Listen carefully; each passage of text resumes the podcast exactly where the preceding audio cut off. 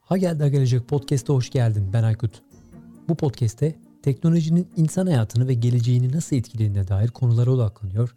İnternet teknolojileri, sürücüsüz araçlar, sanal gerçeklik, yapay zeka gibi birçok teknoloji temelli konuyu bizzat bu konuları çalışan, bu alanlara yatırım yapan, teknoloji dünyasının içinden gelen akademisyen ve girişimcilerle konuşup tartışıyoruz.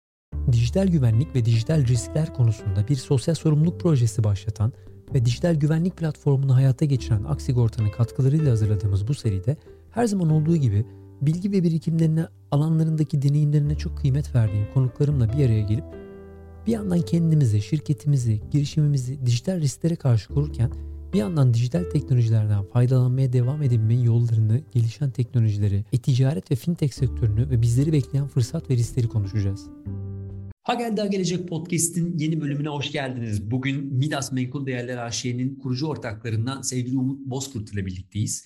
E, Türkiye'deki yatırım dünyasını ve özellikle app dünyasının içinde gelen tüm bu heyecanla beraber, değişimle beraber yatırımın nasıl değiştiğini ve dijital yatırımın, dijital finansın nasıl disrupt edildiğini, değiştirildiğini bizzat Türkiye'deki çok heyecan verici bir hikaye üzerinden dinliyor olacağız. E, Midas yatırımın hikayesini dinliyor olacağız. Müthiş bir ekip. Hoş geldin sevgili Umut. E, nasılsın? Merhaba Aykut, hoş buldum. Sen nasılsın? Harika. Harika, çok teşekkürler. Müthiş, çok keyifliyiz. Bir yandan Midas'ın yaptığı işleri takip ediyoruz. Bir yandan Türkiye'de yarattığınız yeni ekosistemi takip ediyoruz. Biz gerçekten daha da heyecanlıyız. Bir yandan yurt dışında takip ettiğimiz tüm bu gelişmelerin Türkiye'de gerçekleşiyor olması ve bizzat kullanabiliyor olmamız bizi müthiş heyecanlandırıyor diyeyim. İstersen önce topu bir sana atayım. Dinleyiciler için Midas'ı, Midas Yatırım ve seni biraz e, tanıtalım. Ondan sonra yavaş yavaş globalde ve Türkiye'de neler oluyor? Finans alanı nasıl değişiyor ve nerelere doğru gidiyoruz? Biraz onu konuşuruz ama önce topu bir sana atayım. Biraz e, hem kendini hem de Midas'ın e, yaratılış ve ortaya çıkış hikayesini biraz anlatırsan müthiş olur bizim için. Her, herkes gibi bu işe aslında kripto paralarla başlamıştım yatırım tarafına. Eskiden yazılım alanında çalışırken tabii her meraklı yazılımcı gibi kripto ile tanışıp e, orada yatırımlarım olduktan sonra aslında belli bir sermaye elde edince hani bunu nasıl geliştirebilirim, bu işe nasıl yönelebilirim diye merakım oluştu. Bayağı da hoşuma gitti yatırım yapmak aslında. E, ardından e, Amerikan borsalarıyla tanıştım. İşte orada bir eğitim alıp aslında ben bunu iş olarak da yapabilir miyimi ölçmüş oldum kendimce ve o günden beri aslında hem yazılım hem yatırım böyle devam ediyorum ve bir yandan da e, Ege'mle birlikte acaba bunu Türkiye'de yani yatırım dünyasını Türkiye'de, Amerika'da ve ya özellikle Amerika'da ve dünyadaki geri kalan çoğu gelişmekte olan ülkelerdeki gibi seviyeleri getirebilir miyiz konuşup bugünlere geldik aslında özetle. Baktığımızda finans ve yatırım alanına özellikle e, etler üzerine yatırım ve işte Bitcoin ve benzeri camiaya yakın olanlar da bilecektir. İşte dünyada bir benzer örnek işte Amerika'daki Robinhood uygulaması aslında e, bu alandaki öncü uygulamalar biriydi. Uzun süre tabii Amerika sektörünün Amerika'nın içerisinde olmayan kullanıcı ve buna girmek isteyenlerin giremediği, kullanamadığı, Türkiye'den de uzaktan biraz da gıptayla baktığımız bir dünyaydı. Dolayısıyla aslında biraz bu kapıyı açıyorsunuz gibi gözüküyor. Ekibinizin de gerçekten çok kuvvetli bir e, şey ekibiniz var içeride yazılım evet, anlamında, finans anlamında. E, ekibe çok önem veriyoruz her anlamda. Hani gerek teknik, gerek mühendislik, gerek içerik, pazarlama. Türkiye'deki en iyi ekip olmayı hedefliyoruz diyebilirim orada. Midas'ı e, şu an için çok basit olarak Türkiye'de erişim verilmeyen ve çok pahalıya erişim olsa bile çok pahalıya e, ulaşılabilen hizmetleri, yatırım hizmetlerini e, adil bir şekilde ve herkese aynı e, şeffaf, mümkün olduğunca ucuzu sunabilen bir platform diyebiliriz, yatırım platformu diyebiliriz şu an için. Sevgili Umut aslında e, daha evvel bankacılık geçmişi olan biri olarak şeyi az çok biliyorum. Yakınım o camiaya. E, işte SPK izinlerinin alınması, Türkiye yeni bir işte disrupt edecek bir fikrin getirilmesi ve finans alanında bir değişiklik yapılması çok kolay değil. Tabii ki kullanıcıları korumak için ve buradaki güvenliği sağlayabilmek adına bir takım e, regülasyonlar var içeride. Ama bir yandan baktığımızda da Türkiye gerçekten değişik bir modeli, yeni bir modeli getiriyorsunuz. E, bunun da çok kolay olmadığını tahmin ediyorum. Bu süreci nasıl yaşadınız e, Türkiye'de? Çok zorlu oldu mu? E, Amerika'daki başı hikayeleri de ya da dünyanın herhangi bir başı duyduğumuz hikayeler de genelde çok büyük uğraşlar sonrasında ortaya çıkan hikayeler. Fakat Türkiye'de biraz daha zorlandığımızı söyleyebilirim ya okuduğum hikayelere göre. E, özellikle sırf bu işin mevzuatını anlayıp e, başvuruyu yapmamız ve başvuru sürecinin tamamlanması yani başvuru dediğim aslında SPK lisansının alınması ve şirketin kurulması e, süreci evet. yaklaşık bir yıl bir yıl civarı sürdü. Yani sırf 6 ay bu işin araştırmasıyla başladık. Ondan sonraki 6 ayda e, süreç işledi ve işte yaklaşık bir yıl sonunda SPK lisansımızı daha doğrusu kuruluş hak lisansımızı almış olduk. Ardından bir de kurulduktan sonra bir lisans daha almamız gerekiyor. O da aslında faaliyet izni dedikleri yani şirketin e, kurulduktan sonra işleyebilir hale gelmesi için gerekli olan belli kurallar var. O kurallara uyduğunuza emin oldukları bir kurallar aslında onu, onu da yaptıktan sonra faaliyet izni alıyorsunuz. E, o da yaklaşık bir 6 ay sürdü. E, artık faaliyet edebilir hale geldik ve Nisan ayında da zaten app'i çıkardık yani. Uzun ve zorlu süreçler. Peki bu işe aslında Bitcoin dünyasından çıktıktan sonra asıl heyecanınız, motivasyonunuz neydi Umut? Yani bir yandan işte Robinhood örneğini görüyoruz. Orada e, çok enteresan vakalar yaşanıyor. E, bir yandan kullanıcıların hem heyecanı var bir anlamda da e, yeni girdikleri bir alanda bir e, işte güveni nasıl oluşturacağız? Acaba kullanır mıyım, kullanamaz mıyım? Amerika'da çok konuşulan konulardan biriydi ama çok büyük bir talep vardı o tarafta. E, ona baktığımızda Türkiye piyasasını nasıl gördünüz? Buradaki kullanıcıyı buna alıştırmak nasıl oldu? şöyle zaten Türkiye'de bir talep olduğunu görüyoruz ve talep artacağını da görüyoruz. Zaten veriye e, veriye dayalı olarak bunu çok açık ve net şekilde görebiliyoruz. Özellikle yeni jenerasyonun da yatırım yapması ve yatırım yapmak zorunda kalmasıyla birlikte aslında talebin daha da artacağını düşünüyoruz. Burada tabii ki e, güven sorunlarıyla karşılaşıyoruz. Güven sorunlarıyla karşılaşmamızın nedenlerinden biri de zaten e, yani her her dönem zaten belli bir işte saadet zinciri vesaire oluyor. Dolayısıyla Türkiye'de çok alışılagelmiş bir durum olduğu için insanların beklentisi oluyor. Böyle bir ön yargısı oluyor diyebilirim ama tabii ki e, biz SPK tarafından denetlendiğimiz için ve ayrıca Amerika'daki e, partnerimiz de oradaki e, SEC tarafından denetlendiği için böyle bir durum kesinlikle söz konusu değil. Bizim başımıza herhangi bir durum gelmesi halinde de e, SIPC sigortası devreye giriyor. Bu da e, altımızda bulunan hesapların yani Midas'ın altında açılan bireysel hesapların her birinin teker teker 500 bin dolarlık bir e, sigortası var. Bu sigorta işleme girdiği zaman Amerika'ya gidip kendi hesap numaranızla başvurarak zaten e, oradaki bütün e, bakiyenizi alabiliyorsunuz. Uzun uzun yıllardır aslında yatırım ve finansal yatırım araçları belli e, belli kurumlar tarafından hep kontrol edildi ve e, onların üzerinden bir takım yatırımları yapabildik.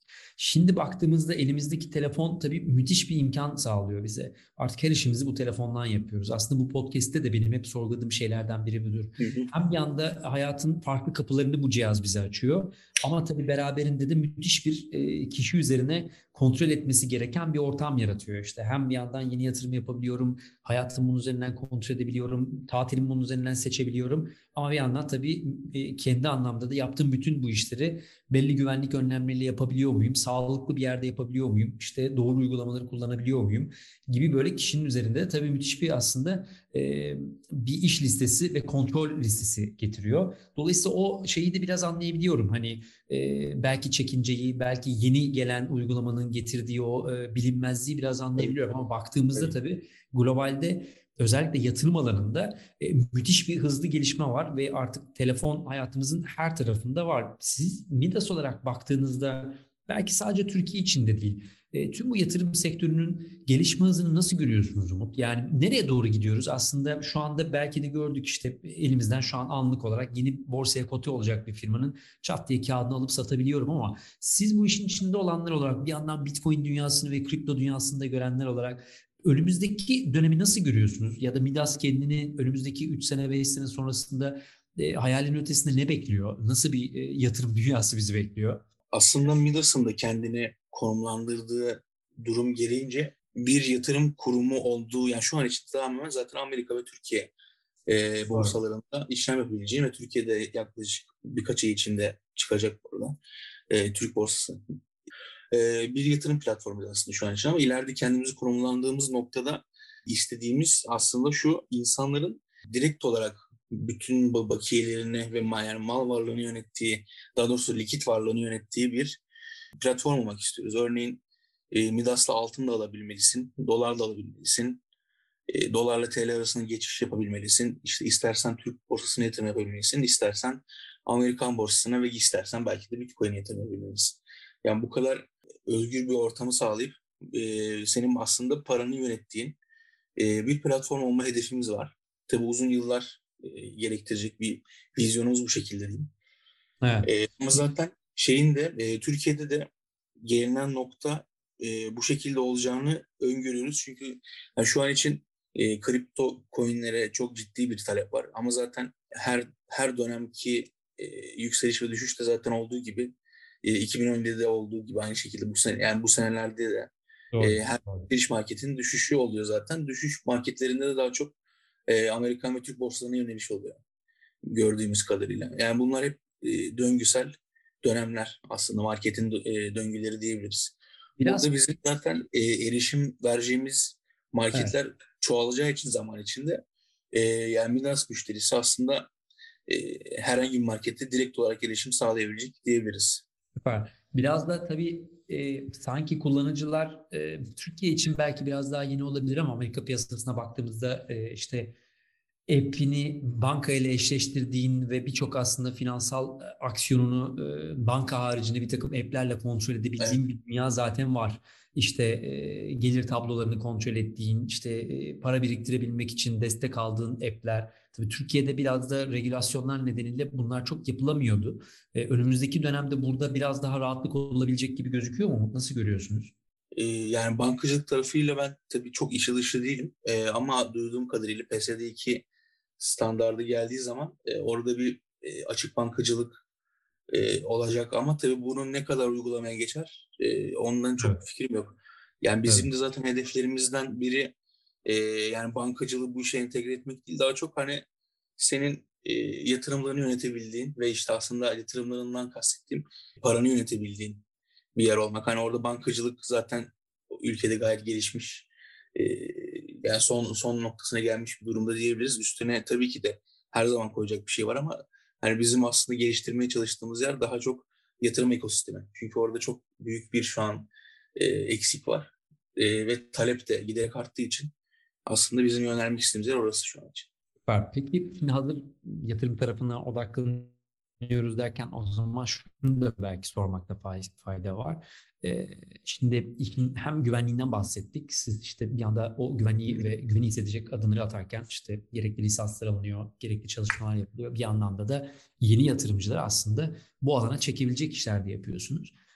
Burada benim gözümde ilk merak ettiğim şeylerden biri şu güvenlik konusu çok takıntılı bir yayın yaptığım için. Bir kişi yeni yatırımcı olacaksa orada nelere dikkat etmesi lazım? Hele ki işte bir uygulama üzerinden bu yatırım yapabilecekse işte biliyorum siz bir takım içeriklerle yeni içerikler üreterek aslında bu noktada bayağı destek oluyorsunuz ama yeni bir yatırımcı e, aslında geldiği zaman bu dünyada neye dikkat etmesi lazım Umut? Süper soru. Midas'ın ben Midas olarak e, yoğunlaştığımız e, iki tip kullanıcı var, iki tip müşterimiz var zaten.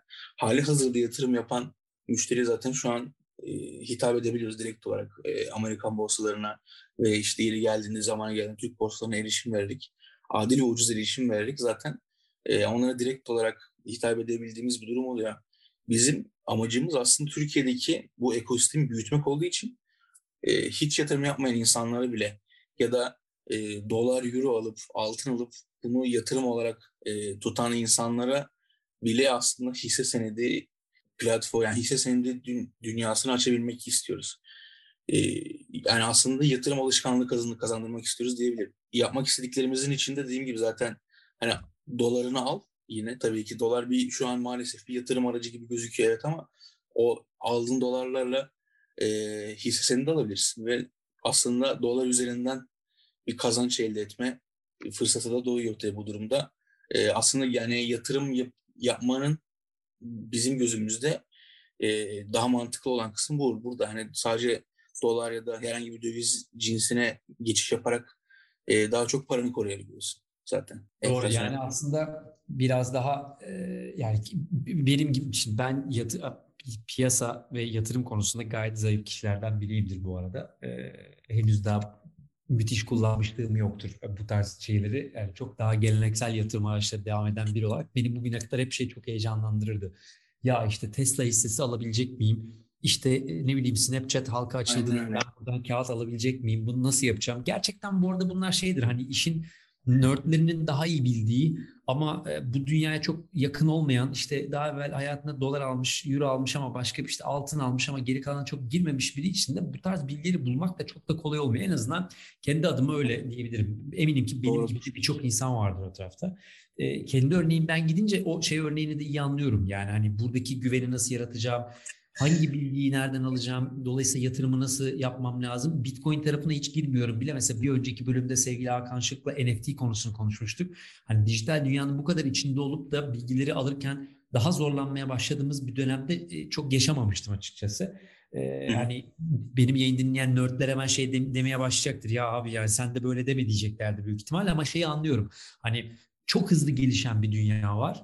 E, app'lerle beraber gerçekten her gün hayatın çok hızlı değiştiği bir e, evresindeyiz ve her an her şeye ulaşabilir hale gelmeye başlıyoruz. Dolayısıyla doğru bilgiye ulaşabilmekte bir e, şey haline geliyor, önem arz etmeye başlıyor. Doğru, Özellikle ben... yatırım alanında. Bu konuda ben de şöyle bir çok özür dilerim. Şöyle bir ekleme yapayım. Ee, bahsettiğim zaten bizim de hiç yatırım yapmayan insanlara bile yatırımı sevdirmek, bu alışkanlığı kazandırmak e, gibi bir hedefimiz var dediğim için. Dediğimde zaten e, şundan bahsetmek istiyordum. E, Midas'ta e, yani app'te aslında girdiğinde şu anda şu anda bile e, yeni yatırımcıları yönlendiren e, içeriklerimiz ve işte sırf yeni yatırımcılara özel bölümlerimiz var. Ve ileride de zaten sadece onlar için e, yaptığımız çalışmalar var. Örneğin e, Amerika'da çok yatırım dünyasının çok büyük bir kısmı oluşturan e, tematik fonlar var yatırım araçları olarak kullanılan. E, burada hani mesela dediğin gibi Tesla örneği verdin. E, elektrikli araçlara çok ciddi bilgim vardır ama tek bildiği şey Tesla'dır mesela. Yani bu durumda sadece gidip Tesla hissesi almaktansa aslında orada e, profesyonel yatırım yatırımcıların yönettiği fonlar var. E, ve bunlar genelde daha tematik oluyor. Örneğin tematikten kastım e, elektrikli araçlar fonu oluyor. Elektrikli araçlar ilgin varsa direkt olarak fonu alıp e, paranı oraya yatırıp e, uzman yatırımcıların senin için aslında orada fonu yönetmesini e, bekleyebilirsin. Bu durumda genelde yeni yatırımcılar, hiç yatırım yapmamış yatırımcılar böyle fonlara e, çok ilgi duyuyor. Çünkü genel olarak ilk yatırımcının en büyük e, zorlandığı yer para yatır yani yatırdıktan sonra ben hani bunun takibini nasıl yapacağım? Sürekli girecek miyim? İşte e, ne zaman satacağım, ne zaman alacağım vesaire gibi sorular oluyor ister istemez çok doğal bir şekilde. Bunu yenmenin en kolay yolu aslında tematik yatırımlar e, ya da herhangi bir yatırım fonuna yatırım yapmak, halka açık fona yatırım yapmak.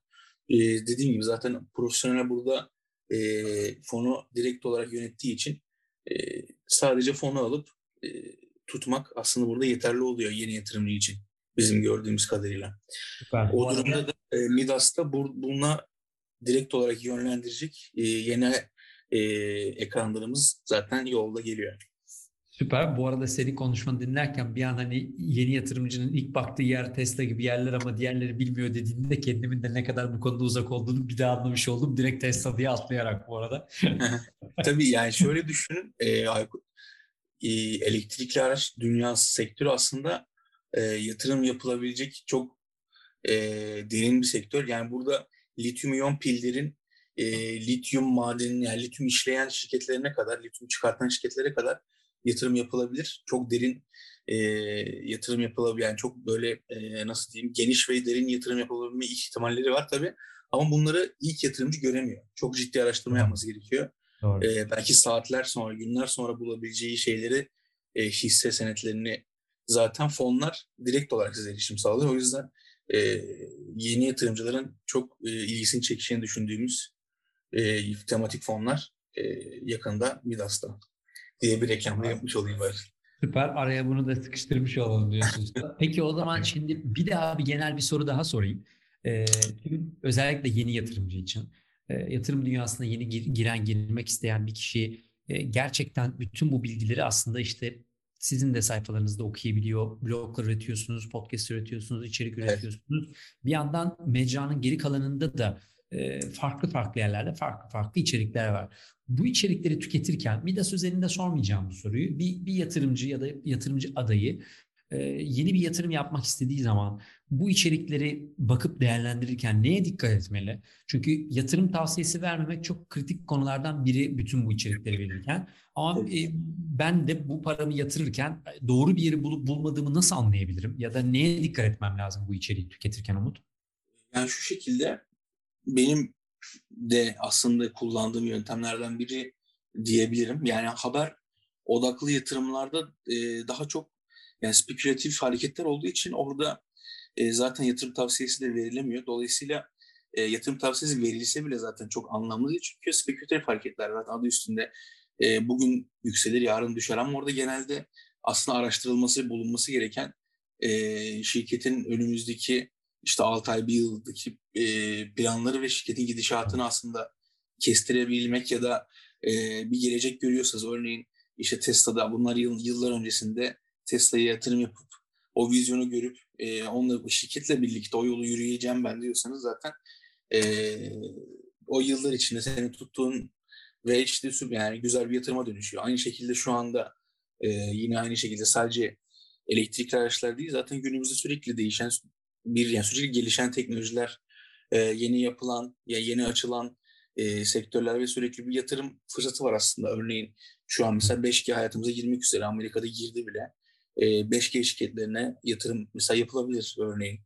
E, bunlar tamamen tematik yani şey gibi dediğim gibi aslında e, biraz böyle hikayeyi takip edip oradaki vizyonu görüp acaba bunlar ileride e, bir değer yapabilir mi diye düşünüp yani o şekilde bir yatırım yapmak uzun dönem işte uzun dönem için en mantıksız diye düşünüyorum. Yani benim görüşüm bu şekilde. Umut o zaman bir de şunu sormak isterim e, bitirmeden evvel. E, şimdi bir yandan müthiş heyecanlı işler yapıyorsunuz. Türkiye'de e, yatırım piyasası, yatırım sektörü e, app'lerle beraber hızlı bir şekilde değişiyor. Dolayısıyla son tüketiciye de e, büyük bir yeni oyun alanı açıyorsunuz aslında. Önümüzdeki yıllarda Türkiye'deki bu gelişimi nasıl görüyorsunuz? Buradaki oyuncular artacak mı ya da burada işte kullanıcıların istekleri daha artan bir şekilde ilerleyecek mi? Yoksa burada daha stabil bir büyüme mi görüyorsunuz?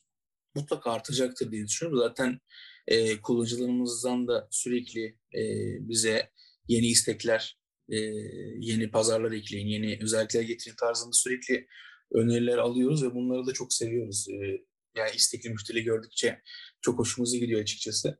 Burada da pazarın büyüyeceği e, zaten e, kaçınılmaz. Yani orada tabii ki onun dışında Midas'ın da rakipleri de çıkacaktır ki zaten rakip olsun isteriz hep birlikte büyüyelim. Bütün pazar büyüsün. Biz de bu pazardan payımızı alalım. Yani öyle bir kesinlikle bir teker olalım gibi bir e, şeyimiz, hedefimiz yok yani.